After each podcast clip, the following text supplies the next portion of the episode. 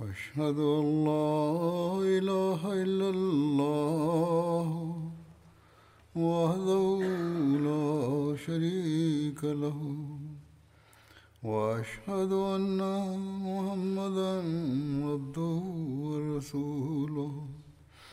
أما بعد فأعوذ بالله من الشيطان الرجيم. بسم الله الرحمن الرحيم. الحمد لله رب العالمين. الرحمن الرحيم. مالك يوم الدين. إياك نعبد وإياك نستعين. اهدنا الصراط المستقيم صراط الذين أنعمت عليهم غير المغضوب عليهم ولا الضالين ഹസ്രത്ത് അബൂബക്കർ സിദ്ദീഖ് റളിയല്ലാഹു അൻഹുവിൻ്റെ സ്ഥാനമാഹാത്മ്യങ്ങളെക്കുറിച്ചാണ് വിവരിച്ചു കൊണ്ടിരുന്നത് ഇന്നും അത് തുടരുന്നതാണ് ഹസ്രത്ത് ആയിഷ റളിയല്ലാഹു അൻഹ നിവേദനം ചെയ്യുന്നു. അല്ലദീന സ്തജാബു ലില്ലാഹി വർ റസൂലിമിം ബാദി മാ അസാബഹുമുൽ ഖർഹ് ലില്ലദീന അഹ്സനു മിൻഹും വത്തക്കു അജുറുൻ അലീം. തങ്ങൾക്ക് പരിക്കേറ്റ ശേഷം അള്ളാഹുവിന്റെയും ദൂതന്റെയും വിളിക്കുത്തരം നൽകിയവർ അവരിൽ നിന്ന് സുഹൃതം ചെയ്യുകയും സൂക്ഷ്മത പാലിക്കുകയും ചെയ്തവർക്ക് മഹത്തായ പ്രതിഫലമുണ്ട്. ഈ ആയത്തിനെ സംബന്ധിച്ച് അവർ ഉറവയോട് പറയുന്നു അല്ലയോ എന്റെ സഹോദരി പുത്ര നിന്റെ പിതാവ് ഹസ്രത് സുബൈറും ഹസ്രത് അബൂബക്കറും ഇവരിൽപ്പെട്ടവരായിരുന്നു. ഉഹദ് ദിവസം നബി സല്ലാ തിരുമേനിക്ക് ബുദ്ധിമുട്ടുകൾ ഏൽക്കേണ്ടി വന്നു. മുഷരിക്കങ്ങൾ പോയി കഴിഞ്ഞപ്പോൾ അവർ തിരിച്ചു വരുമോ എന്ന് നബി സല്ലല്ലാഹു അലൈഹി വസ്ലമിന് ആശങ്കയുണ്ടായി. നബി സല്ലല്ലാഹു അലൈഹി വസല്ലം പറഞ്ഞു ആരാണ് അവരെ പിന്തുടരുക? അപ്പോൾ എഴുപത് ആളുകൾ അതിനുവേണ്ടി തങ്ങളെ സമർപ്പിച്ചു. ഉർവ പറയുന്നു അവരിൽ ഹസരത്ത് അബൂബക്കറും ഹസരത്ത് സുബൈറും ഉണ്ടായിരുന്നു. അബൂ സുഫിയാൻ ഉഹദ് യുദ്ധം അവസാനിച്ച സമയത്ത് കുന്നിൻ പുറത്ത് തന്നെ ഉണ്ടായിരുന്നു. അയാൾ പറഞ്ഞു അടുത്ത വർഷം ഇതേ ദിവസങ്ങളിൽ ബദറിൽ യുദ്ധമുണ്ടാകുമെന്ന് വാഗ്ദാനം ചെയ്യുന്നു. നബി സല്ലാ സ്വലം അത് സ്വീകരിച്ചപ്പോൾ അബു സുഫിയാൻ വേഗം തന്നെ തന്റെ സൈന്യവുമായി മക്കയിലേക്ക് തിരിച്ചു. അതിനെ തുടർന്നുള്ള സംഭവങ്ങൾ ഹജറത് മിർസ ബഷീർ അഹമ്മദ് സാഹിബ് ഇങ്ങനെ വിവരിക്കുന്നു. നബി സല്ലല്ലാഹു അലൈഹി സ്വലം തിരുമേനി കൂടുതൽ കരുതൽ എന്ന നിലയ്ക്ക് ഉടൻ തന്നെ എഴുപത് സഹാബാക്കളുടെ സംഘത്തെ കുറേശികളുടെ പിന്നാലെ പറഞ്ഞുവിട്ടു അതിൽ ഹസരത്ത് അബൂബക്കറും സുബൈറും ഉണ്ടായിരുന്നു. ഇത് ബുഖാരിയുടെ നിവേദനമാണ്. പൊതുവിൽ ചരിത്രകാരന്മാർ ഇങ്ങനെ വിവരിക്കുന്നു നബ്സലല്ലാ വസല്ലം ഹസ്രത്ത് അലിയെയോ ചില നിവേദനങ്ങൾ പ്രകാരം ഹസ്രത്ത് സാദ് ബിൻ വക്കാസിനെയോ കുറേശികൾക്ക് പിന്നിൽ അയക്കുകയുണ്ടായി. അവരോട് പറഞ്ഞു കുറേശികൾ മദീനയെ ആക്രമിക്കാനുള്ള ഉദ്ദേശമൊന്നുമില്ലല്ലോ എന്ന് മനസ്സിലാക്കി വരണം. നബ്സല്ലാ അലൈഹി സ്വലം പറഞ്ഞു കുറേശികൾ ഒട്ടകത്തിൽ യാത്ര ചെയ്യുകയും കുതിരകളുടെ പുറത്ത് ആരും ഇല്ലാതിരിക്കുകയുമാണെങ്കിൽ അവർ മദീനയിലേക്ക് പോവുകയാണെന്നും മദീനയെ ആക്രമിക്കാൻ ആഗ്രഹിക്കുന്നില്ലെന്നും മനസ്സിലാക്കുക. എന്നാൽ അവർ കുതിരപ്പുറത്ത് സഞ്ചരിക്കുകയാണെങ്കിൽ അവരുടെ ഉദ്ദേശം നല്ലതല്ലെന്നും മനസ്സിലാക്കിക്കൊള്ളുക. നബി സല്ലല്ലാഹു അലൈഹി വസല്ലം അവരോട് ആവർത്തിച്ചു പറഞ്ഞു കുറേശികളുടെ സൈന്യം മദീനയിലേക്ക് തിരിക്കുകയാണെങ്കിൽ അതേക്കുറിച്ച് ഉടൻ തന്നെ നബി സല്ലല്ലാഹു അലൈഹി സ്വലമിന് അറിയിപ്പ് കൊടുക്കണം. തുടർന്ന് നബി സല്ലല്ലാഹു അലൈഹി വസല്ലം വളരെ ആവേശത്തോടു കൂടി പറഞ്ഞു കുറേശികൾ ഈ സമയത്ത് മദീനയെ ആക്രമിക്കുകയാണെങ്കിൽ അള്ളാഹുവാണെ നമ്മൾ അവരുടെ യുദ്ധത്തിന് അതിന്റെ രുചി അവരെ അനുഭവിപ്പിക്കുന്നതാണ്. തുടർന്ന് നബി സല്ലല്ലാഹു അലൈഹി വസല്ലം നിജപ്പെടുത്തിയ ആളുകൾ തിരുനബിയുടെ നിർദ്ദേശപ്രകാരം പോവുകയുണ്ടായി. വളരെ പെട്ടെന്ന് തന്നെ അവർ തിരിച്ചു വന്ന് കുറേശികളുടെ സൈന്യം മക്കയിലേക്ക് പോവുകയാണെന്ന് അറിയിച്ചു. ഹസ്രത്ത് അനസുബിന് മാലിക് വിവരിക്കുന്നു ഹസ്രത്ത് അബൂബക്കർ നബീർമേനി സല്ലല്ലാ അലിസ്ലയുടെ ഒഫാത്തിന് ശേഷം ഹസ്രത്ത് ഉമറിനോട് പറഞ്ഞു നമ്മുടെ കൂടെ അബൂ ഐമന്റെ അടുത്തേക്ക് പോരുക. നാം അവരെ സന്ദർശിച്ചു വരുന്നതാണ്. നബി സല്ലല്ലാഹു അലൈഹി വസല്ലം അവരെ സന്ദർശിക്കാൻ പോയിട്ടുണ്ടായിരുന്നതുപോലെ നമ്മളും അവരെ സന്ദർശിക്കാൻ പോകുന്നതാണ്. ഹസ്രത്ത് അനസ് പറയുന്നു ഞങ്ങൾ അവരുടെ അടുത്തെത്തിയപ്പോൾ അവർ കരയാൻ തുടങ്ങി. അവർ രണ്ടുപേരും പറഞ്ഞു താങ്കൾ എന്തിനാണ് കരയുന്നത്? എന്താണോ അള്ളാഹുവിന്റെ അടുത്തുള്ളത് അത് അവന്റെ റസൂലിന് ഏറ്റവും ഉചിതമായിട്ടുള്ളതാണ്. അവർ പറഞ്ഞു അള്ളാഹുവിന്റെ പക്കലുള്ളത് നബി സല്ലല്ലാഹു അലൈഹി വസ്ലമിന് ഏറ്റവും അനുയോജ്യമായതാണെന്ന് എനിക്കറിയാം. പക്ഷേ വാനലോകത്ത് നിന്ന് വഹി നിലച്ചുപോയി എന്നതിലാണ് ഞാൻ കരയുന്നത്. അതിർത്താനസ് പറയുന്നു ഉമ്മ ഐമൻ അവർ രണ്ടുപേരെയും കരയിപ്പിച്ചു. അവർ രണ്ടുപേരും അവരോടൊപ്പം കരയാൻ തുടങ്ങി. നബ്സല്ലാ അലിസ്ലം പറഞ്ഞു ജനങ്ങളെ അള്ളാഹു എന്നെ നിങ്ങളുടെ അടുക്കിലേക്ക് നിയോഗിച്ചു. നിങ്ങൾ എന്നെ വ്യാജൻ എന്ന് പറഞ്ഞു. അബൂബക്കർ എന്നെ സത്യപ്പെടുത്തുകയും തന്റെ ജീവനും സമ്പത്തും കൊണ്ട് എന്നോട് സഹാനുഭൂതി പ്രകടിപ്പിക്കുകയും ചെയ്തു. ഹസരത് മുസ്ലിം മോഹദ് അള്ളാഹു അൻഹു ഇതേക്കുറിച്ച് പറയുന്നു ഹസ്രത്ത് അബൂബക്കർ അലി അള്ളാഹുനഹുവിനെ കുറിച്ച് മാത്രമാണ് നബി സല്ലല്ലാഹു അലൈഹി വസ്ലം നിങ്ങളെല്ലാവരും എന്നെ നിഷേധിച്ചപ്പോൾ ഹസ്രത്ത് അബൂബക്കറിൽ ഞാൻ യാതൊരു തരത്തിലുള്ള വക്രതയും കണ്ടില്ല എന്ന് പറയുന്നത്. ഹുദൈബിയ സന്ധിയുടെ അവസരത്തിൽ നബി സല്ലല്ലാഹു അലൈഹി വസല്ലമും കുറേശികളും തമ്മിൽ സന്ധി നിർദ്ദേശങ്ങൾ നടക്കുകയായിരുന്നു. അബൂജന്തലിനെ നബി സല്ലല്ലാഹു അലൈഹി വസല്ലം നിബന്ധനകൾക്ക് വിധേയമായി തിരിച്ചയച്ചപ്പോൾ സഹാബാക്കൾ വളരെ ആവേശത്തിലായിരുന്നു. അതിനെക്കുറിച്ച് പരാമർശിച്ചുകൊണ്ട് ഹജറത് മീസ ബഷീർ അഹമ്മദ് സാഹിബ് എഴുതുന്നു. മുസ്ലിങ്ങൾ ആ കാഴ്ച കണ്ടുകൊണ്ടിരിക്കുകയാണ്. മതപരമായ അഭിമാനബോധം നിമിത്തം അവരുടെ കണ്ണുകളിൽ രക്തം നിറയുന്നുണ്ടായിരുന്നു. പക്ഷേ നബി സല്ലാ അലൈഹി സ്വലമിയുടെ മുന്നിൽ എല്ലാം സഹിച്ച് അവർ നിശബ്ദരായി. ഒടുവിൽ ഉമറിന് ഒതുക്കാൻ കഴിഞ്ഞില്ല. അദ്ദേഹം നബി സല്ലാ അലൈഹി സ്വലം സമീപത്തെത്തി വിറയാർന്ന ശബ്ദത്തിൽ ചോദിച്ചു അങ്ങ് അള്ളാഹുവിന്റെ സത്യവാനായ പ്രവാചകനല്ലേ? നബി സല്ലല്ലാഹു അലൈഹി വസല്ലം പറഞ്ഞു അതെ തീർച്ചയായും അങ്ങനെ തന്നെയാണ്. ഹജറത്ത് ഉമർ ചോദിച്ചു നമ്മൾ സത്യത്തിലും നമ്മുടെ ശത്രുക്കൾ അസത്യത്തിലുമല്ലേ ഉള്ളത്? നബി സല്ലല്ലാഹു അലൈഹി വസല്ലം പറഞ്ഞു അതെ തീർച്ചയായും അങ്ങനെ തന്നെയാണ്. ഹജറത്ത് ഉമർ പിന്നീട് ചോദിച്ചു അങ്ങനെയാണെങ്കിൽ നമ്മൾ സത്യദീനിന്റെ കാര്യത്തിൽ എന്തിനാണ് ഈ നിന്ദത സഹിക്കുന്നത്? നബി സല്ലല്ലാഹു അലൈഹി വസല്ലം ഹജറത്ത് ഉമറിന്റെ അവസ്ഥ കണ്ടപ്പോൾ ചുരുങ്ങിയ വാക്കുകളിൽ ഇങ്ങനെ പറഞ്ഞു നോക്കൂ ഉമർ ഞാൻ അള്ളാഹു റസൂലാകുന്നു. എനിക്ക് അള്ളാഹുവിന്റെ ഉദ്ദേശം എന്തെന്നറിയാം. അതിനെതിരിൽ നീങ്ങാൻ എനിക്ക് സാധ്യമല്ല. അവൻ തന്നെയാണ് എന്റെ സഹായിയും. പക്ഷേ അതിർത്ത് ഉമറിന്റെ അസ്വസ്ഥഭരിതമായ അവസ്ഥ ഓരോ നിമിഷവും വർദ്ധിക്കുകയായിരുന്നു അദ്ദേഹം ചോദിച്ചു നമ്മൾ ബൈത്തുള്ള തവാഫ് ചെയ്യുമെന്ന് അങ്ങ് ഞങ്ങളോട് പറഞ്ഞതല്ലേ? നബ്സലം തിരിച്ചു ചോദിച്ചു ഞാൻ തീർച്ചയായും അങ്ങനെ പറഞ്ഞിരുന്നു. പക്ഷേ ഈ തവാഫ് ഈ വർഷം തന്നെ ചെയ്യുമെന്ന് ഞാൻ പറഞ്ഞിരുന്നുവോ ഉമർ പറഞ്ഞു ഇല്ല അങ്ങനെയൊന്നുമില്ല.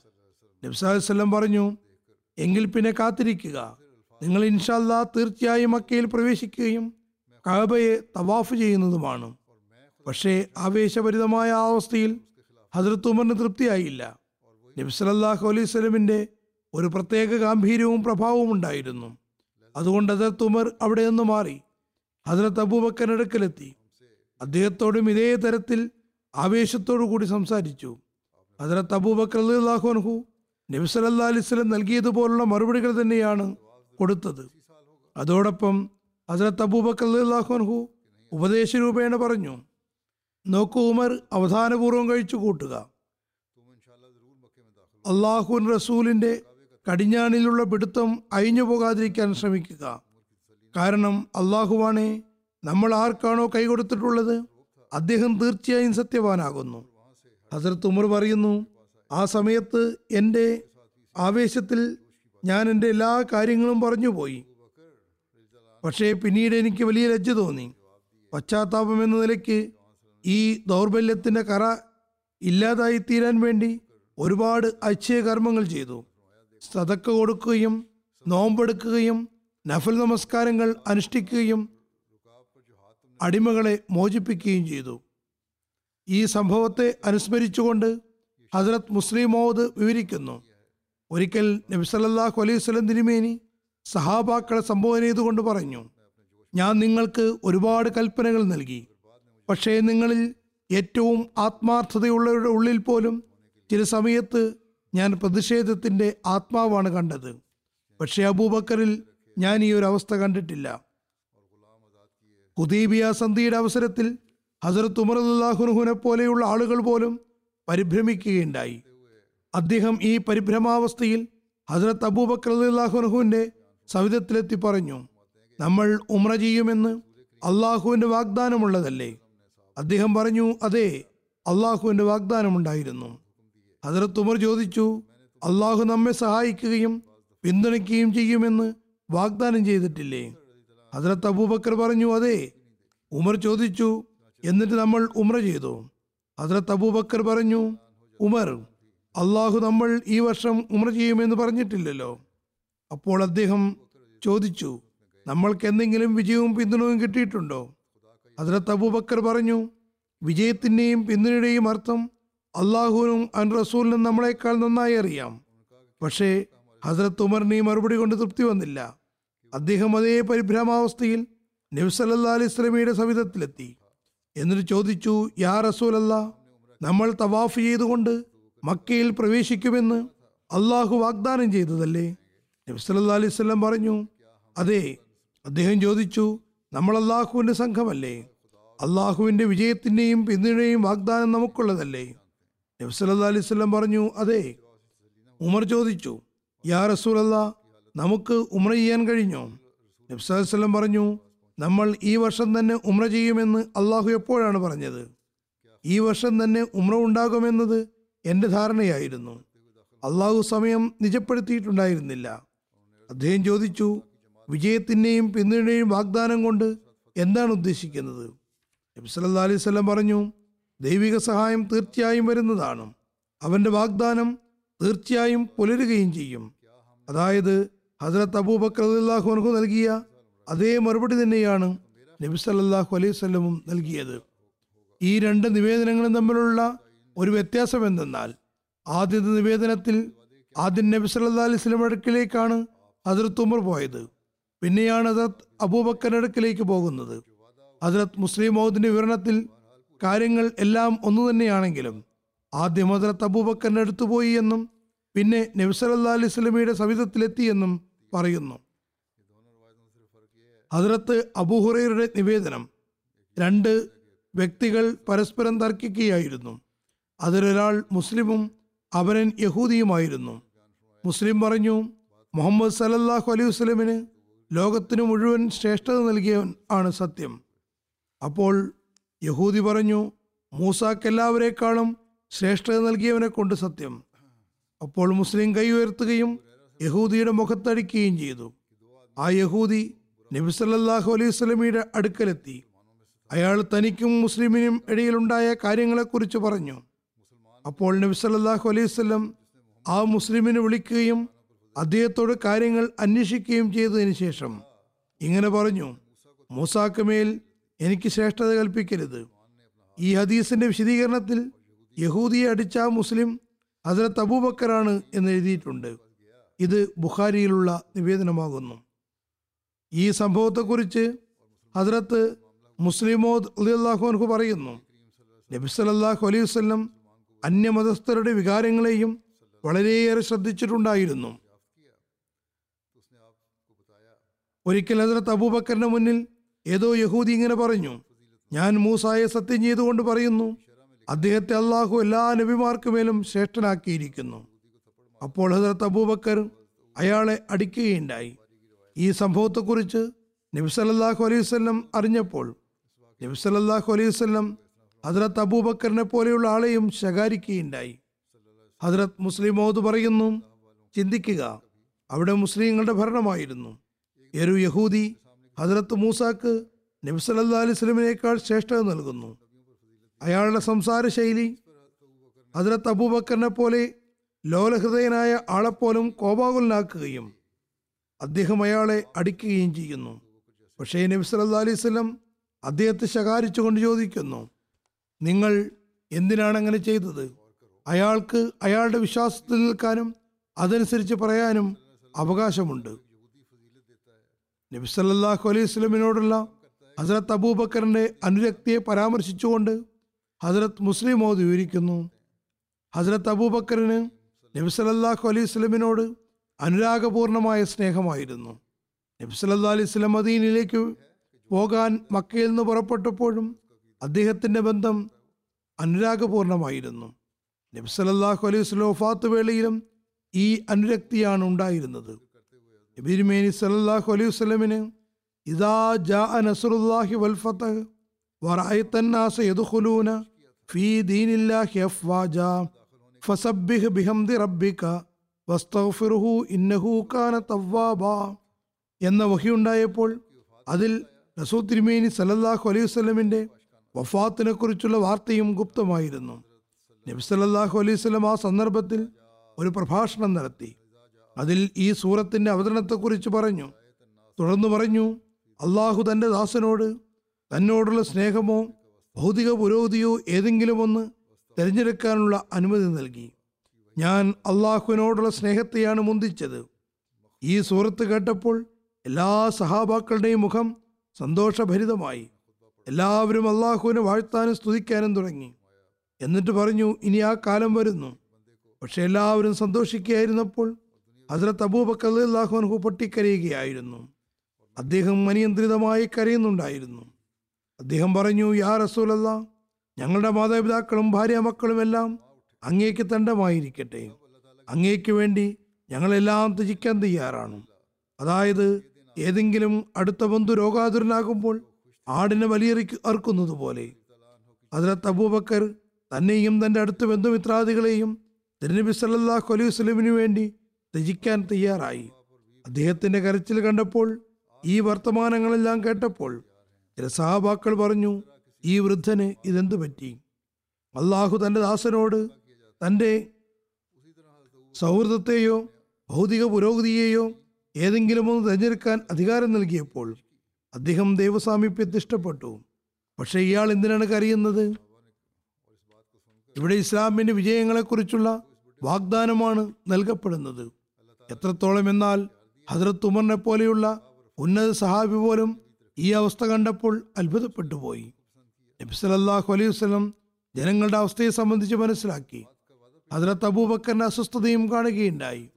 അദ്ദേഹത്തെ സ്വാന്തനപ്പെടുത്തിക്കൊണ്ട് പറഞ്ഞു അബൂബക്കർ എനിക്ക് എത്രത്തോളം പ്രിയപ്പെട്ടവനാണെന്നാൽ ഞാൻ അള്ളാഹുവിന് പുറമെ മറ്റാരെയെങ്കിലും സുഹൃത്താക്കാൻ പറ്റുമായിരുന്നുവെങ്കിൽ അദ്ദേഹത്തെ സുഹൃത്താക്കുമായിരുന്നു. എന്നിട്ട് പറഞ്ഞു അദ്ദേഹം എന്റെ സുഹൃത്തും സഹാബിയുമാകുന്നു. തുടർന്ന് പറഞ്ഞു മസ്ജിദിലേക്ക് തുറന്നു വെച്ചിട്ടുള്ള വീടുകളുടെ ജനാലകളിൽ അബൂബക്കറിന്റെതൊഴികെ മറ്റെല്ലാ ജനാലകളും അടയ്ക്കണമെന്ന് ഞാൻ കൽപ്പിക്കുന്നു. അങ്ങനെ അലൈഹി വസല്ലം അദ്ദേഹത്തിന്റെ സ്നേഹത്തെ ശ്ലാഘിക്കുകയുണ്ടായി. കാരണം അത് സമ്പൂർണമായ അനുരക്തിയായിരുന്നു. അതാണ് വിജയ സുവാർത്തകൾക്ക് പിന്നിൽ തിരുനബിയുടെ മരണത്തെക്കുറിച്ച് അറിയിപ്പുണ്ടെന്ന് ഹസരത്ത് അബൂബക്കറിന് മനസ്സിലാക്കി കൊടുത്തത്. അദ്ദേഹം തന്റെയും തന്റെ ബന്ധുക്കളുടെയും ജീവൻ ദണ്ഡമായി സമർപ്പിച്ചുകൊണ്ട് പറഞ്ഞു ഞങ്ങൾ മരിക്കാം പക്ഷെ അങ്ങ് ജീവിച്ചിരിക്കണം.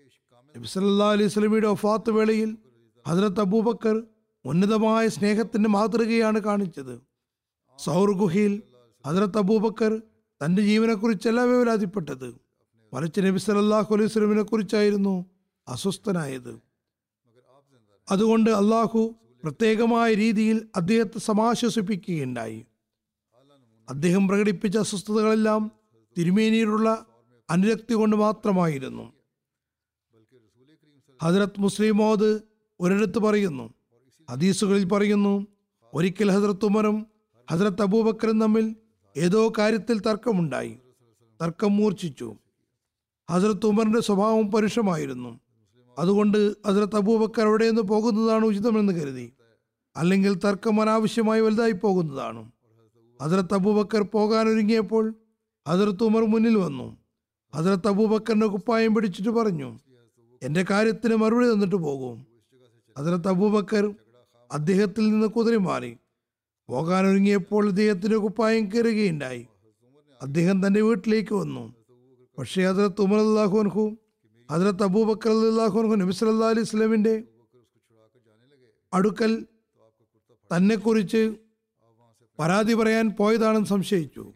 അദ്ദേഹം പിന്നാലെ റസൂൽ തിരുമേനി സല്ലാ അലൈഹി സ്വലമിന് സവിധത്തിൽ തന്റെ ഒഴികഴിവ് സമർപ്പിക്കാൻ വേണ്ടി പുറപ്പെട്ടു. പക്ഷേ വഴിയിൽ ഹസരത്ത് അബൂബക്കർ ഹസരത്ത് ഉമറിന്റെ ദൃഷ്ടിയിൽ നിന്നും മാഞ്ഞു പോയിരുന്നു. അദ്ദേഹവും നേരെ നബി സല്ലല്ലാഹു അലൈഹി സ്വലമിന്റെ സവിധത്തിലെത്തി. അവിടെ പക്ഷേ ഹസരത്ത് അബൂബക്കറിനെ കണ്ടില്ല. അദ്ദേഹത്തിന് ഹൃദയം അപ്പോഴേക്ക് ലജ്ജിതമായിട്ടുണ്ടായിരുന്നു. അതുകൊണ്ട് ഇങ്ങനെ പറഞ്ഞു യാ റസൂലല്ല എനിക്കാണ് തെറ്റ് പറ്റിയത് ഞാൻ അബൂബക്കറിനോട് പരുഷമായി പെരുമാറിയിരിക്കുന്നു. ഹസ്രത്ത് അബൂബക്കറിന് ഒരു കുറ്റവുമില്ല. എന്റെ തന്നെയാണ് കുറ്റം. ഹസരത്ത് ഉമർ നബി സല്ലല്ലാഹു അലൈഹി സ്വലം സവിധത്തിലെത്തിയപ്പോൾ ആരോ ഹസരത്ത് അബൂബക്കറിനോട് പോയി പറഞ്ഞു ഹസരത്ത് ഉമർ തിരുനബിയുടെ അടുക്കൽ താങ്കളെക്കുറിച്ച് പരാതി പറയാൻ പോയിരിക്കുന്നു. ഹസരത്ത് അബൂബക്കർ ചിന്തിച്ചു തനിക്കും തന്റെ നിരപരാധിത്വം പോയി പറയേണ്ടതാണ്. കാര്യം ഏകപക്ഷീയമാകരുത്. ഞാൻ എന്റെ വീക്ഷണവും സമർപ്പിക്കേണ്ടതാണ്. ഹസരത്ത് അബൂബക്കർ നബി അലൈഹി സ്വലം സദസ്സിലെത്തിയപ്പോൾ ഹസരത്ത് ഉമർ ഇങ്ങനെ പറയുന്നുണ്ടായിരുന്നു യാ റസൂലല്ല എന്നിൽ നിന്നാണ് തെറ്റ് സംഭവിച്ചത്. ഞാനാണ് അബൂബക്കറിനോട് വഴക്ക് കൂടിയത്. അദ്ദേഹത്തിന്റെ കുപ്പായം ഞാൻ കാരണമാണ് കയറിയത് നബി സല്ലാ അലൈഹി സ്വലം ഈ കാര്യങ്ങൾ കേട്ടപ്പോൾ തിന്നബിയുടെ മുഖത്ത് കോപം വളരെ പ്രകടമായി. നബി സല്ലല്ലാഹു പറഞ്ഞു ജനങ്ങളെ നിങ്ങൾക്ക് എന്തു പറ്റി?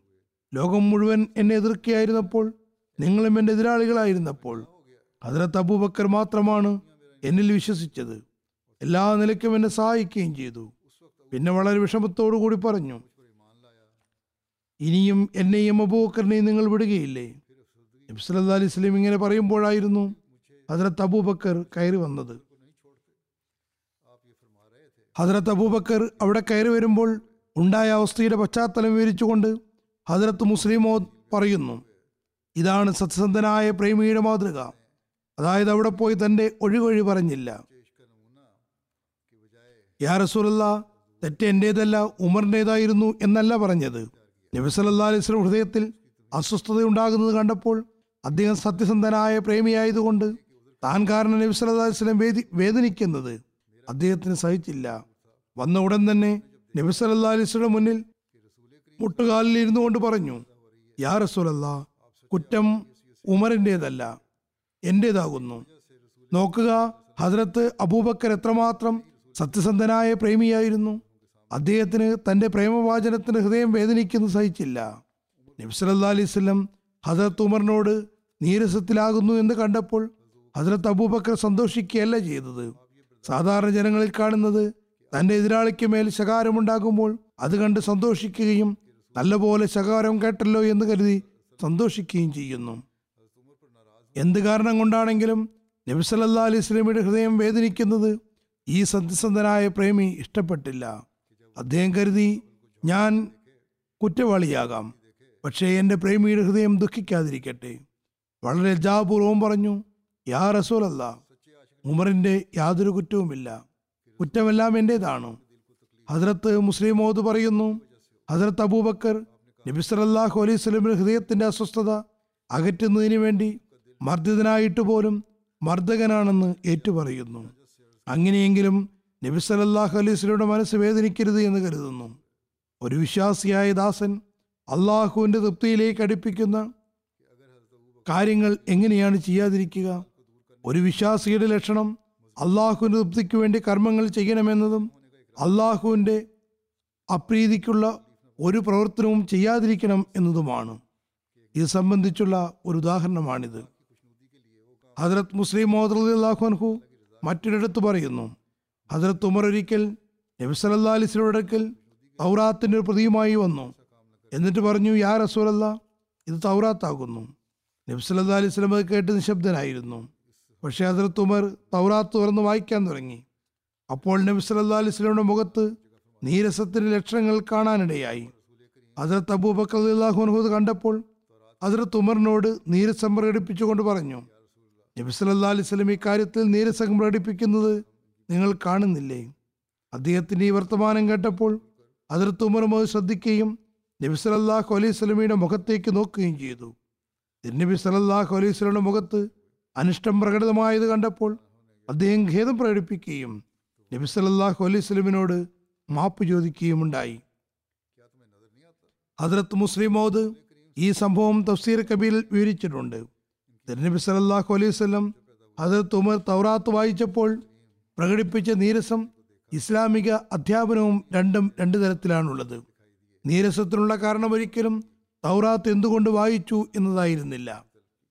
ആർക്കെങ്കിലും ഇതിന്റെ തഫ്സീർ വായിക്കണമെന്ന് താല്പര്യമുണ്ടെങ്കിൽ തഫ്സീർ കബീർ ആറാം വാള്യം സൂറ നൂറിലെ മൂന്നാമത്തായത്തിന്റെ അനുബന്ധത്തിൽ എഴുതിയ വിശദീകരണം വായിച്ചു നോക്കാവുന്നതാണ്. ഹജറത് മുസ്ലിം മോദാഹുർക്ക് പറയുന്നു സഹാബാക്കൾ എങ്ങനെയായിരുന്നു?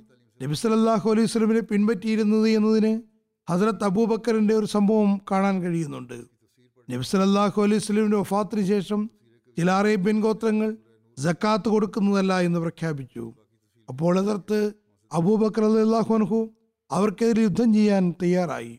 ഈ അവസ്ഥ എത്രമാത്രം സങ്കീർണമായിരുന്നു എന്നാൽ ഹജറത്ത് ഉമറിനെ പോലെയുള്ള ആളുകൾ അവരോട് അനുഭാവപൂർവം പെരുമാറണമെന്ന് അഭിപ്രായപ്പെടുകയുണ്ടായി. പക്ഷേ ഹജറത്ത് അബൂബക്കർ അള്ളാഹുനഹു ഇങ്ങനെ മറുപടി പറഞ്ഞു. നബി സല്ലല്ലാഹു അലൈഹി വസല്ലം നൽകിയ ഒരു കൽപ്പനയെ ദുർബലപ്പെടുത്താൻ അബൂ കഹാഫിയുടെ മകന് എന്തധികാരമാണുള്ളത്? അള്ളാഹുവാണ് സത്യം ഇവർ റസൂൽ തിരുമേനി സല്ലല്ലാഹു അലൈഹി വസല്ലമയുടെ കാലത്ത് ഒട്ടകത്തെ കെട്ടുന്ന ഒരു കയറിന് സക്കാത്ത് കൊടുത്തിരുന്നുവെങ്കിൽ ഞാൻ തീർച്ചയായും അവരിൽ നിന്ന് ആ കയറും വാങ്ങുന്നതാണ്. അവർ സക്കാത്ത് കൊടുക്കുന്നതുവരെ ഞാൻ വിശ്രമിക്കുന്നതല്ല. ഇത് ബുഖാരിയിലുള്ള നിവേദനമാകുന്നു. ഹജറത്ത് അബൂബക്കർ നിങ്ങൾ ഈ കാര്യത്തിൽ എന്നോടൊപ്പം നിൽക്കുന്നില്ലെങ്കിൽ വേണ്ട.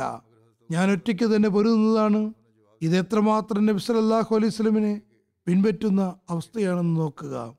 വളരെ ഭയാനകമായ സാഹചര്യമായിരുന്നിട്ട് കൂടി ഉന്നതരായ സഹാവാക്കൾ യുദ്ധം ചെയ്യുന്നതിനെതിരെ അഭിപ്രായം നൽകുമ്പോഴും നബി സല്ലല്ലാഹു അലൈഹി വസല്ലമയുടെ കൽമ കൽപ്പന പൂർത്തിയാകുന്നതിന് വേണ്ടി അദ്ദേഹം എല്ലാതരം അപകടങ്ങളെയും സഹിക്കാൻ തയ്യാറായിരുന്നു.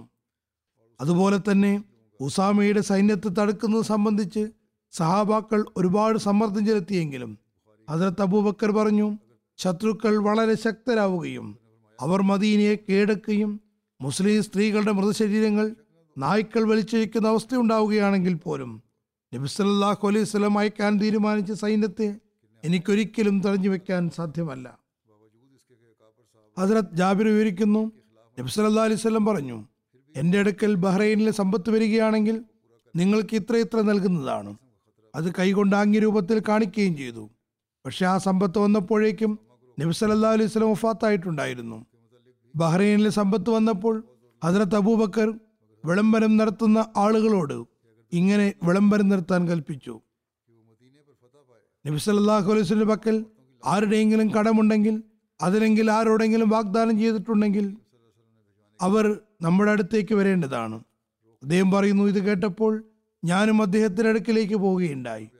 ഞാൻ പറഞ്ഞു നബി സല്ലല്ലാഹു അലൈഹി സ്വലം എന്നോട് ഇന്ന ഇന്ന വാഗ്ദാനങ്ങൾ ചെയ്തിട്ടുണ്ട്. അപ്പോൾ ഹസ്രത്ത് അബൂബക്കർ കൈ നിറയെ മൂന്ന് തവണ നൽകുകയുണ്ടായി. അലി ബിൻ മദീനി പറയുന്നു സുഫിയാൻ രണ്ടു കൈയും ഒരുമിച്ച് ചേർത്ത് അത് നിറയെ മൂന്ന് തവണ കൊടുക്കുകയുണ്ടായി. അതത്ത് അബൂ സയ്യിദ് ഖുദ്രി പറയുന്നു ബഹ്റൈനിൽ സമ്പത്ത് വന്നപ്പോൾ ഞാൻ ഹസരത്ത് അബൂബക്കറിന്റെ വിളിയാൾ ഇങ്ങനെ വിളംബരപ്പെടുത്തുന്നത് കേട്ടു. നബി സല്ലല്ലാഹു അലൈഹി വസല്ലം ആരോടെങ്കിലും എന്തെങ്കിലും വാഗ്ദാനം ചെയ്തിട്ടുണ്ടെങ്കിൽ അവർക്ക് വരാവുന്നതാണ്. ജനങ്ങൾ ഹജരത്ത് അബൂബക്കറിന്റെ വരുമ്പോൾ അദ്ദേഹം അവർ കൊടുത്തുകൊണ്ടിരുന്നു. പിന്നെ ഹസരത്ത് അബൂ ബഷീർ മഹസനി വന്നിട്ട് പറഞ്ഞു നബി സല്ലല്ലാഹു അലൈഹി ഇങ്ങനെ പറയുകയുണ്ടായി അല്ലയോ അബൂ ബഷീർ നമ്മുടെ അടുക്കൽ എന്തെങ്കിലും വന്നാൽ നിങ്ങൾ വരേണ്ടതാണ്. അങ്ങനെ ഹസരത്ത് അബൂബക്കർ അദ്ദേഹത്തിന് രണ്ടോ മൂന്നോ കൈ നിറയെ കൊടുക്കുകയുണ്ടായി. അത് ആയിരത്തി നാനൂറ് ദൃഹം വിലമതിക്കുന്നതായിരുന്നു. ഇവിടെ ലബ് എന്ന പദം വന്നിട്ടുള്ളതിന്റെ ഉദ്ദേശം രണ്ട് കൈകളുടെയും വിരലുകളിലെ വരകൾക്ക് സമാനമാണ്. ഹസരത്ത് അബൂബക്കർ സഹാബാക്കളുടെ സംസാരത്തിൽ മുഴുകിയിരിക്കുകയായിരുന്നു. കുറച്ചു കഴിഞ്ഞപ്പോൾ അദ്ദേഹം തന്റെ വൃത്തിനോട് പറഞ്ഞു വെള്ളം കൊണ്ടുവരൂ. വൃത്തിന് കുറച്ച് സമയത്തിനുള്ളിൽ മൺപാത്രത്തിൽ വെള്ളവുമായി വന്നു. ഹസരത്ത് അബൂബക്കർ തന്റെ രണ്ടു കൈകൾ കൊണ്ടും പാത്രം പിടിച്ച് ദാഹം ശമിപ്പിക്കാൻ അതിനെ തന്റെ ചുണ്ടോടടുപ്പിച്ചു. അദ്ദേഹം പാത്രത്തിൽ വെള്ളം ചേർത്ത് തേൻ നിറഞ്ഞിരിക്കുന്നതായി കണ്ടു. അദ്ദേഹം ആ പാത്രം താഴെ വെച്ചു. വെള്ളം കുടിച്ചില്ല. എന്നിട്ട് വൃത്തിനെ നോക്കിക്കൊണ്ട് ചോദിച്ചു ഇതെന്താണ്? വൃത്യൻ പറഞ്ഞു വെള്ളത്തിൽ തേൻ കലർത്തിയതാണ്. ഹജറത്ത് അബൂബക്കർ സിദ്ദീഖ് പാത്രത്തിലേക്ക് നല്ലവണ്ണം നോക്കിക്കൊണ്ടിരുന്നു. ഏതാനും നിമിഷങ്ങൾ കഴിഞ്ഞതേയുള്ളൂ അദ്ദേഹത്തിന്റെ കണ്ണുകളിൽ നിന്നും അശ്രുധാരധാരയെ ഒഴുകാൻ തുടങ്ങി. ഹജറത്ത് അബൂബക്കർ തേങ്ങി തേങ്ങി കരയുകയാണ്. കരഞ്ഞു കരഞ്ഞ് അദ്ദേഹത്തിന്റെ ശബ്ദം ഉച്ചത്തിലായി അദ്ദേഹം വളരെ അസ്വസ്ഥനായി കാണപ്പെട്ടു. ജനങ്ങൾ അദ്ദേഹം ശ്രദ്ധിക്കുകയും അദ്ദേഹത്തെ സമാധാനപ്പെടുത്തിക്കൊണ്ട് ചോദിക്കുകയും ചെയ്തു. അല്ലയോ തിരുനബി സല്ലല്ലാഹു അലൈഹി സ്വലമയുടെ ഖലീഫ താങ്കൾക്ക് എന്ത് പറ്റി? എന്തിനാണ് ഇത്രമാത്രം കരയുന്നത്? ഞങ്ങളുടെ മാതാപിതാക്കൾ അങ്ങേക്ക് മേൽത്തണ്ടമായിരിക്കട്ടെ. അങ്ങ് എന്തിനാണ് കരയുന്നത്? പക്ഷേ അതിനകത്ത് അബൂബക്കർ കരച്ചിൽ നിർത്തിയില്ല. മാത്രമല്ല ചുറ്റുമുണ്ടായിരുന്ന എല്ലാവരും അദ്ദേഹത്തെ കണ്ട് കരയാൻ തുടങ്ങി. അവരെല്ലാം കരഞ്ഞു കരഞ്ഞ് നിശബ്ദരായി. എന്നാൽ അതിർത്ത് അബൂബക്കർ തുടർച്ചയായി കരഞ്ഞുകൊണ്ടിരുന്നു. അങ്ങനെ അദ്ദേഹത്തിന്റെ കണ്ണുനീർ അല്പം ശമിച്ചപ്പോൾ ജനങ്ങൾ അദ്ദേഹത്തോട് കരഞ്ഞതിന്റെ കാരണം ആരാഞ്ഞു? അല്ലയോ നബി സല്ലാ അലൈഹി സ്വലമിയുടെ ഖലീഫ താങ്കൾ എന്തിനാണ് കരഞ്ഞത്? അങ്ങേ എന്താണ് കരയിപ്പിച്ചത്? അതിനകത്ത് അബൂബക്കർ തന്റെ വസ്ത്രത്തിന്റെ അറ്റം കൊണ്ട് കണ്ണീർ തുടച്ചു തന്നെ സ്വയം നിയന്ത്രിച്ചുകൊണ്ട് പറഞ്ഞു നബി സല്ലല്ലാഹു അലൈഹി സ്വലം മരണശൈലിയിലായിരുന്നപ്പോൾ ഞാൻ നബി സല്ലല്ലാഹു കൂടെ ഉണ്ടായിരുന്നു. നബി സല്ലല്ലാഹു അലൈഹി വസല്ലം എന്തോ സാധനത്തെ തന്റെ കൈ കൊണ്ട് അകറ്റുന്നതായി ഞാൻ കണ്ടു. പക്ഷേ അത് എന്ത് സാധനമാണെന്ന് എനിക്ക് കാണാൻ കഴിയുന്നുണ്ടായിരുന്നില്ല. നബി സല്ലല്ലാഹു അലൈഹി വസല്ലം എന്നിൽ നിന്നകന്നുവോ എന്നിൽ നിന്നകന്നുവോ എന്ന് പതിഞ്ഞ സ്വരത്തിൽ പറഞ്ഞുകൊണ്ടിരുന്നു. ഞാൻ ചുറ്റുപാട് നോക്കിയെങ്കിലും ഒന്നും കാണാൻ കഴിഞ്ഞില്ല. ഞാൻ ചോദിച്ചു യാ റസൂലല്ല അങ്ങ് എന്തോ ഒരു സാധനം തകറ്റുന്നതായി ഞാൻ കാണുകയുണ്ടായി. എന്നാൽ അങ്ങയുടെ അടുത്ത് എനിക്കൊന്നിനെയും കാണാൻ കഴിഞ്ഞില്ല. അപ്പോൾ നബി സല്ലല്ലാഹു അലൈഹി വസല്ലം എന്നെ സംബോധന ചെയ്തുകൊണ്ട് പറഞ്ഞു അത് വാസ്തവത്തിൽ ഭൗതിക ലോകമായിരുന്നു അത് അതിന്റെ എല്ലാ സുഖ സൗകര്യങ്ങളോടൊപ്പം എന്റെ അടുക്കൽ വന്നതായിരുന്നു. ഞാൻ അതിനോട് പറഞ്ഞു ദൂരെ പോകൂ. ഇത് ഒരു ജാഗ്രതാ ദർശനമായിരുന്നു. ദൂരെ പോ എന്ന് പറഞ്ഞപ്പോൾ അത് അകന്നു പോയിട്ട് പറഞ്ഞു താങ്കൾ എന്നിൽ എന്നിൽ നിന്ന് രക്ഷപ്പെട്ടതെല്ലാം ശരിയാണ്.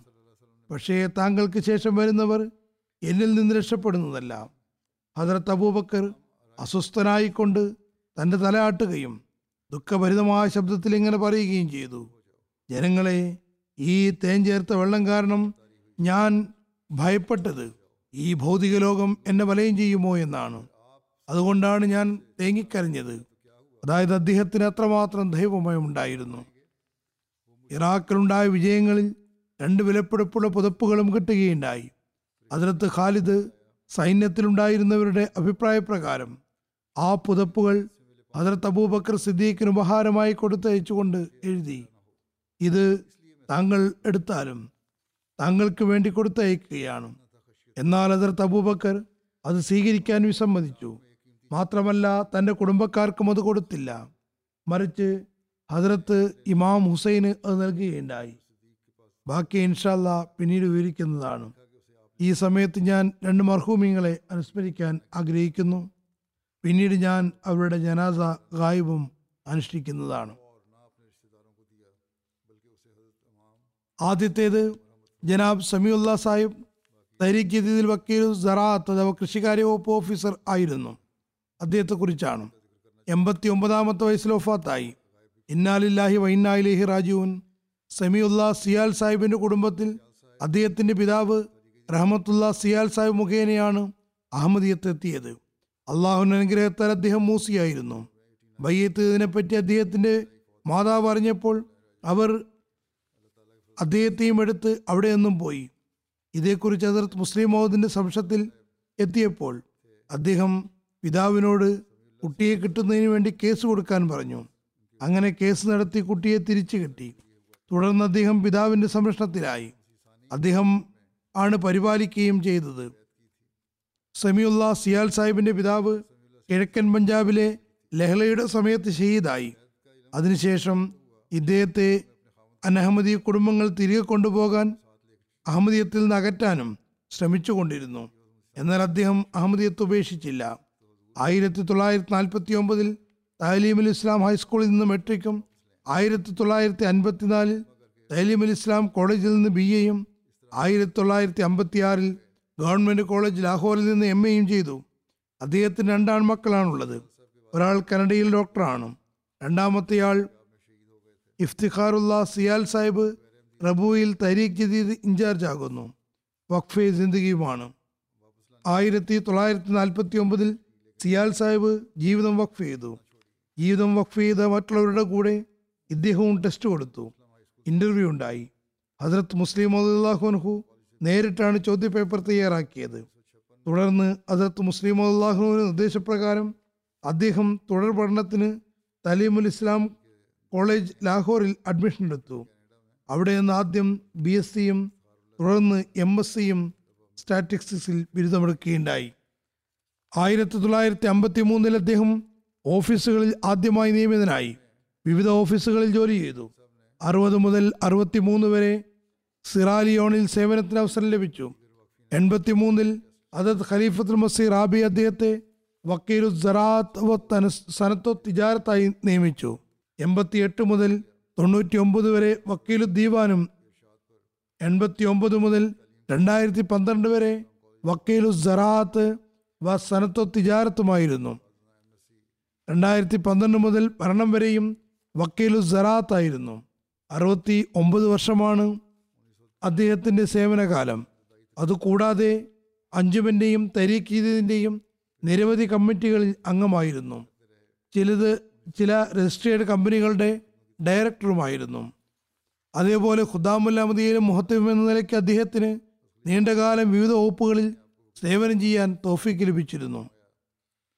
അദ്ദേഹത്തിന്റെ ഭാര്യ അമത്തുൽ ഹഫീസ് സിയാൽ സാഹിബ് പറയുന്നു അറുപത്തിനാല് വർഷത്തെ ദാമ്പത്യ ജീവിതത്തിൽ ഞാൻ അദ്ദേഹത്തെ വളരെ നന്മയും സഹാനുഭൂതിയുമുള്ള അള്ളാഹുൽ ഭരമേൽപ്പിക്കുന്ന സ്നേഹസമ്പന്നനായ വ്യക്തിയായിട്ടാണ് കണ്ടിട്ടുള്ളത്.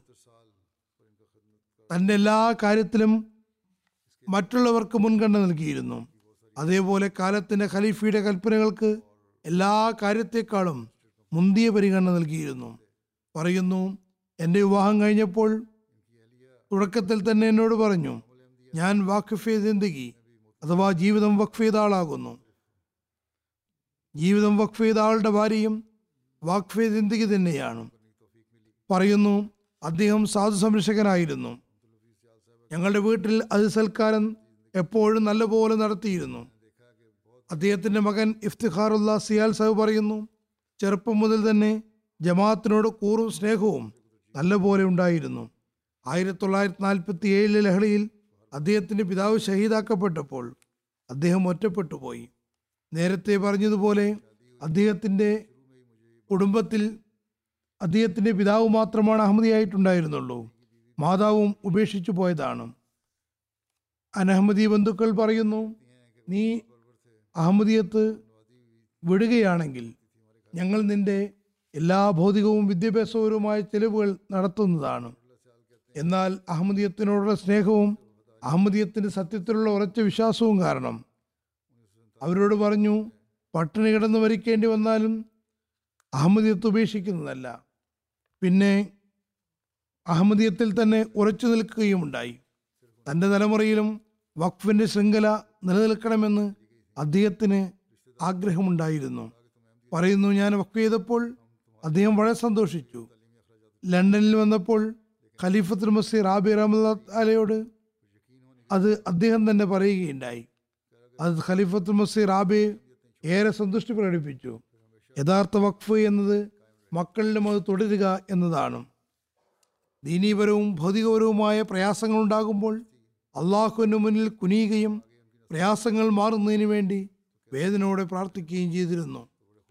മകൻ എഴുതുന്നു ഞാൻ ജീവിതത്തിൽ ഒരിക്കൽ പോലും അദ്ദേഹം തഹജി നമസ്കാരം ഒഴിവാക്കിയതായി കണ്ടിട്ടില്ല. സാധുക്കളെ എല്ലാ നിലയ്ക്ക് സഹായിച്ചിരുന്നു. അദ്ദേഹത്തിന് ഒഫാത്തിന് ശേഷം നിരവധി ആളുകൾ എന്നോട് പ്രത്യേകമായും പറഞ്ഞത് ഞങ്ങൾക്ക് എന്തെങ്കിലും തുകയുടെ ആവശ്യം വന്നാൽ ഉടൻ തന്നെ സിയാൽ സാഹിബിനടുക്കിൽ പോകുമായിരുന്നു എന്നാണ്. അദ്ദേഹം എപ്പോഴും സഹായിച്ചിരുന്നു. എപ്പോഴെങ്കിലും വീട്ടിൽ വല്ല പ്രയാസവും നേരിട്ടാൽ ആ സമയത്ത് ജമാഅത്തി സേവനത്തിന് പോകുമായിരുന്നു. വീട്ടിലെ കാര്യങ്ങൾ അള്ളാഹുവിനെ ഏൽപ്പിക്കുമായിരുന്നു. അദ്ദേഹത്തിന്റെ മകന്റെ ഭാര്യ പറയുന്നു ജമാഅത്തിനോട് സ്നേഹവും ഖിലാഫത്തിനോട് കൂറും കാണിക്കാൻ എന്നെ ഉപദേശിച്ചിരുന്നു. കാലത്തിന്റെ ഖലീഫയുടെ നാവിൽ നിന്ന് വരുന്ന വാക്കുകൾ പൂർണമായും അതിൽ ഉറപ്പുണ്ടായിരുന്നു. ഇത് സംബന്ധിച്ച് പറയുന്നു ആരംഭത്തിൽ വഖഫ് സംബന്ധമായി അതത് ഖലീഫത്തുൽ മസീദ് സാനിയുടെ സവിധത്തിൽ പോയ സമയത്ത് ചർച്ചിൽ എൺപതാമത്തെ വയസ്സിൽ വീണ്ടും പ്രധാനമന്ത്രിയായ കാലമായിരുന്നു. അതത് ഖലീഫത്തുൽ മസീദ് സാനി അവരോട് പറഞ്ഞു ചർച്ചിലിന് എൺപതാമത്തെ വയസ്സിൽ പ്രധാനമന്ത്രി ആകാമെങ്കിൽ നിങ്ങൾക്ക് ആ പ്രായം വരെയും എന്തുകൊണ്ട് ദീനീ സേവനങ്ങൾ ചെയ്യാൻ സാധ്യമല്ല? പറയുന്നു ഞാൻ അതിൽ നിന്ന് മനസ്സിലാക്കിയത് അന്ന് വഖഫ് ചെയ്ത ഗ്രൂപ്പിലുണ്ടായിരുന്നവരെല്ലാം ചുരുങ്ങിയത് എൺപത് വയസ്സ് പൂർത്തിയാക്കുമെന്നായിരുന്നു. അള്ളാഹു അതുവരെയും സേവനത്തിന് അവസരം നൽകുമെന്നുമാണ്. അദ്ദേഹത്തിന് സുഹൃത്തുക്കളായിരുന്ന ചൗധരി ഹബീദുള്ള സാഹിബും മുസ്ലുദ്ദീൻ സാഹിബും എൺപത് വയസ്സിലധികം ജീവിച്ചിരുന്നു. ഈ ആദ്യം പറഞ്ഞ വിവരണം അദ്ദേഹത്തിന്റെ മകന്റെതാണ്. അദ്ദേഹത്തിന്റെ മകന്റെ ഭാര്യ പറയുന്നു എന്റെ ചെറുപ്രായത്തിൽ തന്നെ എന്റെ പിതാവ് മരണപ്പെട്ടിരുന്നു. ഭാര്യ പിതാവ് എന്ന നിലയ്ക്ക് എനിക്ക് പിതാവിന്റെ വാത്സല്യമാണ് കിട്ടിയത്. ഇരുപത്തിരണ്ട് വർഷത്തെ വിവാഹ ജീവിതത്തിൽ എപ്പോഴും വാത്സല്യവും മൃദുസ്നേഹവുമാണ് എനിക്ക് കാണാൻ കഴിഞ്ഞത്. ഖിലാഫത്തിനോട് അളവറ്റ സ്നേഹമുള്ളയാളും സാധു സംരക്ഷകനും ആതിഥേയനും സത്യസന്ധനായ മനുഷ്യനുമായിരുന്നു. എണീക്കുമ്പോഴും ഇരിക്കുമ്പോഴുമെല്ലാം ദൈവ സ്മരണയിലായിരുന്നു ചെറിയ ചെറിയ കാര്യങ്ങളിലും നന്ദി പ്രകടിപ്പിക്കുമായിരുന്നു. എന്റെ മക്കളുടെ ശിക്ഷണത്തിൽ അദ്ദേഹത്തിന് നല്ല പങ്കുണ്ട്. അവരെ വിശുദ്ധ ഖുർആൻ തർജമ പഠിപ്പിക്കാനും മസീമദ് അലി ഇസ്ലാമിന്റെ ഗ്രന്ഥങ്ങൾ വായിപ്പിക്കാനും പ്രേരിപ്പിച്ചുകൊണ്ടിരുന്നു. പിന്നെ പരീക്ഷയും നടത്തിയിരുന്നു. പറയുന്നു മക്കൾ വല്ലിപ്പ അതായത് അദ്ദേഹത്തിന്റെ അടുത്ത് ഇരിക്കുമ്പോൾ അദ്ദേഹം എപ്പോഴും ജമാഅത്തിന് ചരിത്രവും ഖലീഫമാരുടെ വാത്സല്യവും സ്നേഹവസ്ത്രവുമായ സംഭവങ്ങളും വിവരിച്ചു കൊടുക്കുമായിരുന്നു. ചെറിയ കുട്ടിയാണ് വീട്ടിൽ വരുന്നതെങ്കിൽ പോലും ആ കുട്ടിയെയും സൽക്കരിക്കാതെ വിടുമായിരുന്നില്ല. നായിബ് വക്കീൽ സറാത്ത് ബാസിൽ സാഹിബ് പറയുന്നു സമീഉല്ല സിയാൽ സാഹിബ് വളരെയേറെ സഹാനുഭൂതിയുള്ള ആളായിരുന്നു. ഖിലാഫത്തിനോട് അഗൈതവുമായ സ്നേഹവും അനുരക്തിയും ഉണ്ടായിരുന്നു. ഓഫീസിൽ ജീവനക്കാർക്ക് സാമ്പത്തിക സഹായവും ചെയ്തിരുന്നു. എപ്പോഴും കാലത്തിന്റെ ഖലീഫയുമായി ബന്ധം നിലനിർത്താൻ ഉപദേശിക്കുമായിരുന്നു. ജമാഅത്തിന്റെ ഓരോരോ പൈസയും സംരക്ഷിക്കാൻ പറയുമായിരുന്നു. ഹജറത് മസീമ ഇസ്ലാം പറഞ്ഞതുപോലെ പൈസ എവിടെ നിന്ന് വരുമെന്നതിലല്ല മറിച്ച് അത് സംരക്ഷിക്കുന്നവർ എങ്ങനെയായിരിക്കുമെന്നാണ് എപ്പോഴും ചിന്തിച്ചിട്ടുണ്ടായിരുന്നത്. പറയുന്നു വഖഫ് ചെയ്തവരോ ജീവനക്കാരോ അല്ലെങ്കിൽ ഏതെങ്കിലും അഹമ്മദിയോ വരുമ്പോൾ അദ്ദേഹം ഇങ്ങനെ പറയുമായിരുന്നു ജമാഅത്തി സേവനത്തിൽ ഒരുപാട് അനുഗ്രഹമുണ്ട്. സേവനം ചെയ്യുന്നവർ അള്ളാഹു അനന്തമായി അനുഗ്രഹിക്കുന്നു. അള്ളാഹു തന്നെ അവരുടെ ആവശ്യങ്ങൾ പൂർത്തീകരിച്ചു കൊടുക്കുന്നു. തന്നെ ഉദാഹരണമായി കാണിച്ചുകൊണ്ട് പറയുമായിരുന്നു ഒന്നുമില്ലായിരുന്നു. അള്ളാഹു എനിക്ക് അളവറ്റ അനുഗ്രഹങ്ങൾ നൽകി. ഇത് വഖഫിന്റെ അനുഗ്രഹമാകുന്നു. നസ്രീൻ ഹൈ സാഹിബ് പറയുന്നു അദ്ദേഹം ഞങ്ങളുടെ കുടുംബത്തിലെ പ്രധാന അംഗമായിരുന്നു. എന്റെ മാതാപിതാക്കൾ എപ്പോഴും അദ്ദേഹത്തെ ആദരിച്ചിരുന്നു. അദ്ദേഹത്തിന് പെൺമക്കളില്ലായിരുന്നു. എനിക്ക് ഏഴ് എട്ട് വയസ്സായപ്പോൾ അദ്ദേഹവും എന്റെ മാതുലനും എന്നെ ദത്തെടുത്തു. പിന്നെ വിവാഹം വരെയും അവരുടെ അടുത്ത് തന്നെയാണ് കഴിഞ്ഞത്. അവർ രണ്ടുപേരും എന്നെ മകളെപ്പോലെ വളർത്തുകയും കുട്ടിക്കാലം മുതൽ എന്റെ ആഗ്രഹങ്ങൾ ശ്രദ്ധിക്കുകയും ചെയ്തിരുന്നു. നല്ല വിദ്യാഭ്യാസം തന്നു. എന്റെ വിവാഹം ജമാഅത്തിലെ മുബല്ലികമായി നടത്തുകയും ചെയ്തു. അതിലുമർ ഫൗണ്ടേഷൻ സെക്രട്ടറി മുഹമ്മദ് താഹിർ സാഹിബ് പറയുകയാണ്. സിയാൽ സാഹിബ് പറയുന്നു ഞാൻ ബി എ ചെയ്ത് എന്റെ ആദ്യകാല നിയമനത്തിനിടയിൽ ഹസരത് മുസ്ലിം മോദ് എന്നെ എം എ ചെയ്യാൻ വിടുമ്പോൾ ഓഫീസിൽ ആരോ മുസ്ലിം മോദിനോട് താങ്കൾ ഇയാളെ എം എ ചെയ്യിക്കുകയാണോ?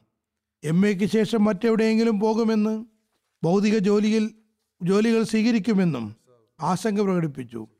അപ്പോൾ ഹസരത് മുസ്ലിം മോദ് പറഞ്ഞു സിയാൽ നന്ദി കേട് കാണിക്കുന്നവനല്ല. തൈരിക് ജദീദ് ജായിദാദ് നിഗ്രാനായ ഇമ്രാൻ ബാബർ സാഹിബ് വാക്ഫെ സിന്ദഗി പറയുന്നു എനിക്ക് പതിനഞ്ച് വർഷം അദ്ദേഹത്തോടൊപ്പം ജോലി ചെയ്യാൻ അവസരം ലഭിച്ചു. നല്ല ഉറച്ച ശരീരപ്രകൃതമായിരുന്നു. ജമാഅത്ത് ഈ കാര്യങ്ങൾക്ക് സർക്കാർ ഓഫീസർമാരോട് സംസാരിക്കുന്നതിൽ ഒരിക്കലും തന്നെ അമാന്തം കാണിച്ചിരുന്നില്ല. അദ്ദേഹത്തോടൊപ്പം ട്രെയിൻ യാത്രയും ചെയ്തിട്ടുണ്ട്. യാത്രയിലും തബ്ലീഗ് ചെയ്തിരുന്നു. കൂടെയുള്ളവരും കേൾക്കാൻ വേണ്ടി ഉച്ചത്തിലാണ് സംസാരിച്ചിരുന്നത്. വക്കീൽ മാൽ അവൽ ലുക്മാൻ സാഹു പറയുന്നു ഖിലാഫത്തിന്റെ വിളിക്ക് സ്വയം ലബ്ബേക്ക് പറഞ്ഞിരുന്നു. മറ്റുള്ളവരുടെയും ശ്രദ്ധ ക്ഷണിച്ചിരുന്നു. തരീഖ് ജദീദിന്റെ വിളംബരമുണ്ടാകുമ്പോൾ തന്നെ വേഗം വന്ന് തന്റെ ചന്തകൾ കൊടുക്കുകയും വാഗ്ദാനം എഴുതിപ്പിക്കുകയും ചെയ്തിരുന്നു. തരീഖ് ജദീദിലുള്ള ഷേഖ് ഹാരിസ് സാഹിബ് പറയുന്നു ഞാൻ വഖഫ് ചെയ്തപ്പോൾ അദ്ദേഹം എല്ലാ നിലയ്ക്കും എനിക്ക് മാർഗദർശനം നൽകി. വളരെ സ്നേ- സ്നേഹവാത്സല്യത്തോടെ പെരുമാറിയിരുന്നു. വളരെ നിർഭയനായ വഖഫ് ചിന്തികയായിരുന്നു ജമാഅത്തിന് സമ്പത്ത് ചെലവഴിക്കുന്നതിൽ നിഷ്കർഷതയുള്ള ആളായിരുന്നു. ഹാരിസ് സാഹിബ് എഴുതുന്നു രണ്ടായിരത്തി പതിനഞ്ചിൽ ഇസ്ലാമാബാദിലുള്ള പാകിസ്ഥാൻ യൂണിയൻ കൗൺസിലിന്റെ ചെയർമാൻ എഞ്ചിനീയർ ജാവേദ് സാഹിബ് പ്രത്യേകമായി റബുവ സന്ദർശിക്കാൻ വന്നു. മറ്റുള്ള ഉന്നതരെ കൂടാതെ സിയാൽ സാഹിബുമായും അദ്ദേഹത്തിന് കൂടിക്കാഴ്ചയുണ്ടായിരുന്നു. ഈ ചെറിയ കൂടിക്കാഴ്ചയിൽ അദ്ദേഹത്തെ തബ്ലീ ചെയ്യാനുള്ള അവസരവും അദ്ദേഹം പാഴാക്കിയില്ല. നല്ല രീതിയിൽ അദ്ദേഹത്തിന് തബ്ലീ ചെയ്തു. അള്ളാഹു അദ്ദേഹത്തോട് കാരണത്തോടെയും ഓർമ്മയോടെയും വർത്തിക്കുമാറാകട്ടെ. വഖഫ് ജിന്ദഗിയായിട്ടുള്ള മകന് വഖഫ് നിറവേറ്റാൻ തൗഫീക്ക് ലഭിക്കുമാറാകട്ടെ. അദ്ദേഹത്തിന്റെ മക്കളെ ഖിലാഫത്തിനോടും ജമാഅത്തുമായും ചേർത്ത് നിർത്തുമാറാകട്ടെ. സന്തപ്ത കുടുംബത്തിന് സമാധാനം നൽകുകയും ചെയ്യട്ടെ. രണ്ടാമത്തേത് വഖഫ് ചെയ്തത് മൗല്യമായിരുന്ന മർഹും അലി അഹമ്മദ് സാഹിബിന്റെ ഭാര്യ സിദ്ദീഖ് ബേഗം സാഹിബയുടെ അനുസ്മരണമാണ്. അവർ കഴിഞ്ഞ ദിവസം എൺപത്തി അഞ്ചാമത്തെ വയസ്സിൽ വഫാത്തായി. ഇന്നാലില്ലാഹി വ ഇന്നാ ഇലേഹി രാജീവൻ ഇവരുടെ മകൻ അബ്ദുൽ ഹാദി താരിഖ് മുറബിയും ഖാന ജാമിയ ഹംദിയിൽ ഉസ്താദുമാകുന്നു. ഇവർ കാദിയാനടുത്തുള്ള ഒരു സ്ഥലത്താണ് ജനിച്ചത്. പിതാവ് അബ്ദുറഹ്മാൻ സാഹിബ് യുവത്വത്തിൽ ആയിരത്തി തൊള്ളായിരത്തി നാൽപ്പത്തി നാലിൽ വഫാത്തായിരുന്നു. ഹസരത് മുസ്ലിം മോദ് അദ്ദേഹത്തിന്റെ വിധവ നവാബ് ബി ബി സാഹിബിയുടെയും മക്കളുടെയും സംരക്ഷണം ഏറ്റെടുത്തു. കാതിയാനിലേക്ക് വിളിച്ചു വരുത്തി ഹസരത് നവാബ് അമത്തുൽ ഹഫീസ് ബേഗം സാഹിബ അവരുടെ വീട്ടിൽ താമസിപ്പിച്ചു. മകൻ മൊറബി സാഹിബ് പറയുന്നു എന്റെ വല്യുമ്മയ്ക്ക് ഹജറത് നവാബ് അമത്തുൽ ഹഫീസ് ബേഗം സാഹിബയെ സേവിക്കാൻ തോഫീക്ക് ലഭിച്ചിരുന്നു. പറയുന്നു വിഭജനത്തിന് ശേഷം ഹജറത്ത് മുസ്ലിം മൗദ് എന്റെ വല്യുമ്മയെയും മക്കളെയും സിന്ധിലെ നാസറാബാദിലേക്ക് അയച്ചു. അവിടെയാണ് ഇവർ വളർന്ന് വലുതായത്. ഇവർ ഹജറത്ത് മസീമദ് അലി ഇസ്ലാമിന് സഹാബിയായിരുന്ന ഹജറത് മിയ അള്ളാ ദത്ത സാഹിബിന്റെ മകന്റെ ഭാര്യയും അതായത് വഖഫി സിന്ദഗിയുടെ ഭാര്യയും മാതാവും ആയിരുന്നു. അവർ വഖഫെ സിന്ദഗിയായ ഭർത്താവിനോടൊപ്പം വഖഫെ സിന്ദഗിയെ പോലെ തന്നെയാണ് ജീവിതം നയിച്ചത്. എല്ലാ പ്രയാസഘട്ടങ്ങളിലും വഖഫെ സിന്ദഗിയായ തന്റെ ഭർത്താവിനോടൊപ്പം നിന്നു. ജീവിതത്തിൽ ഒരിക്കലും ഒന്നും ആരോടും ആവശ്യപ്പെട്ടില്ല. ഒരുപാട് നന്മകൾക്ക് ഉടമയായിരുന്നു. പ്രത്യേകിച്ചും വിനയവും ദൈവഭയവും സാധുജീവിതവും അതിഥി സൽക്കാരവും സൗമ്യഭാവവും ഉള്ളതിൽ തൃപ്തിപ്പെടുന്ന സ്വഭാവവും രഹസ്യങ്ങൾ സൂക്ഷിക്കുന്ന ശീലവും ക്ഷമാശീലവും വലിയ മനക്കരുത്തും ഉണ്ടായിരുന്നു. ജീവിതത്തിൽ ആരോടും പരാതി പറഞ്ഞിട്ടില്ല. ആരുടെയും തിന്മ കേൾക്കുകയോ തിന്മ പറയുകയോ ചെയ്തിരുന്നില്ല. എപ്പോഴും സ്വന്തക്കാരോടും അന്യരോടും സ്നേഹപൂർവം പെരുമാറി. അഞ്ചു നേര നമസ്കാരങ്ങൾക്ക് പുറമെ കൃത്യമായി തഹജുദും അനുഷ്ഠിച്ചിരുന്നു. കൃത്യമായി വിശുദ്ധ ഖുർആൻ പാരായണം ചെയ്തിരുന്നു. അവസാന നാളുകളിൽ ആരോഗ്യം മോശമായതിനാൽ ശരിയായ നിലയിൽ നമസ്കരിക്കാൻ കഴിയാതിരുന്നപ്പോൾ ഇങ്ങനെ ദുവാ ചെയ്തിരുന്നു.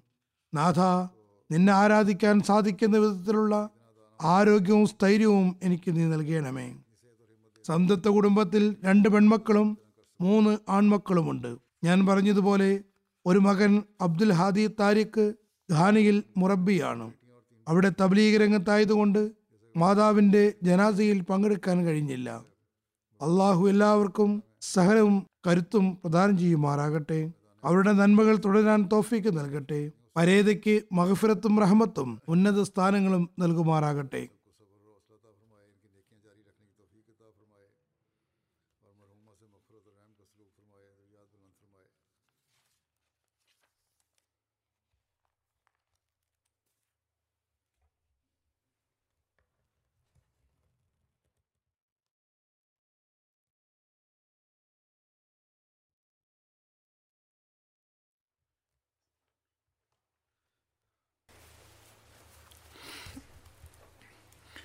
الحمد لله الحمد لله نحمده ونستعينه ونستغفره ونؤمن به ونتوكل عليه.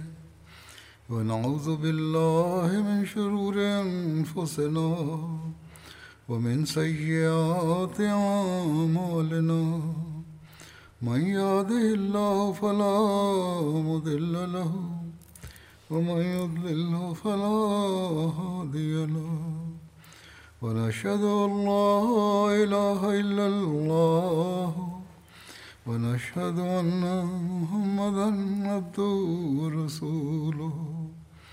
عباد الله رحمكم الله. إن الله يأمر بالعدل واللسان وإيتاء ذي القربى. وينهى عن الفحشاء والمنكر والبغي يعظكم لعلكم تذكرون. اذكروا الله يذكركم وادعوه يستجب لكم ولذكر الله أكبر.